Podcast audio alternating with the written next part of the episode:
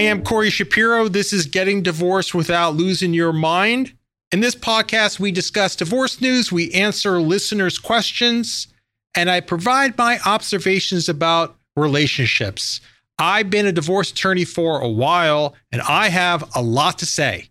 In the divorce news this week, I want to talk about Adele.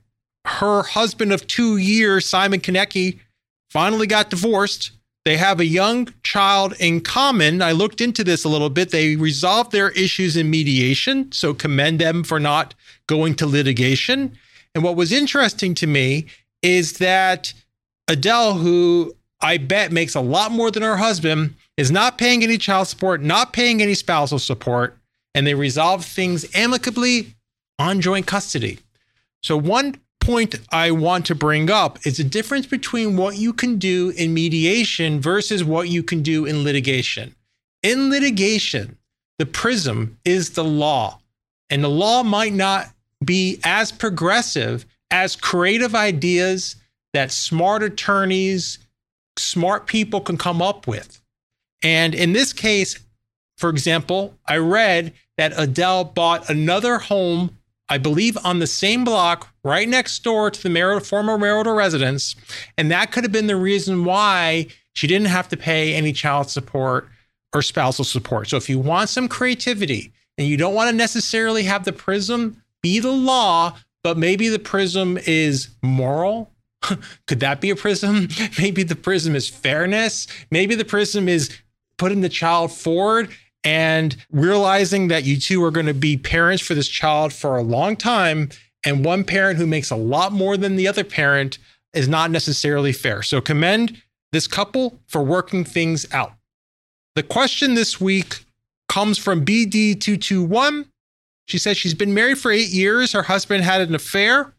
She has two young children. She's in shock of the affair. She's scared and she's scared that she's also can't afford a divorce. BD221, that's a problem I get from people who call me. It's a difficult situation.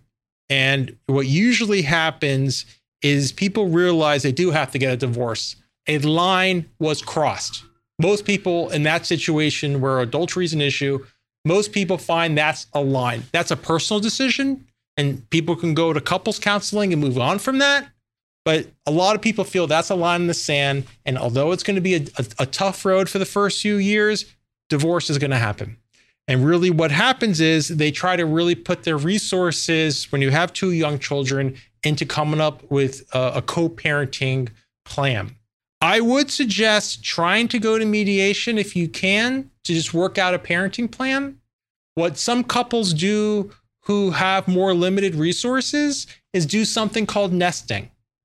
So what nesting is is unlike, for example, Adele, who can buy two wonderful homes, in the nesting situation, you would have a second home, but that second home is not really for the children. It might be a very small studio apartment where you can sleep, at least somewhat comfortably, or it can be a room in a friend's apartment or whatever that is, but the children stay in the marital residence. It is the parents who are displaced and they shuffle in, shuffle out it gives you two good things. One, it's a little less expensive, obviously, maybe even much more inexpensive than getting a second home that's comparable to the marital residence.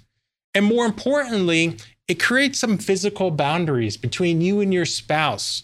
So gives you time to work through those five stages to heal, to move on from the grief that you are experiencing. So this might be a good temporary situation.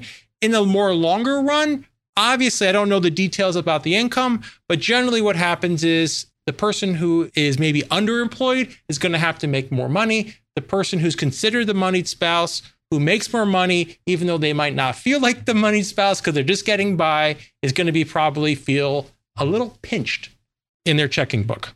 So, BD221, I appreciate what you're going through. It's going to be a little tough, but maybe the nesting idea will give you some of that space you're looking for and I wish you well in your divorce. Okay, we're going to wrap up the episode here. If you do have any questions for the show, you can go to our website at gettingdivorced.org. You could also submit some feedback for the show. This is season one. We're open to feedback. We love hearing comments. We always love to improve our show. So thank you for your time if you do that. You can send us an email at feedback at gettingdivorced.org. As always, if you are going through a divorce, please don't lose your mind. Take care.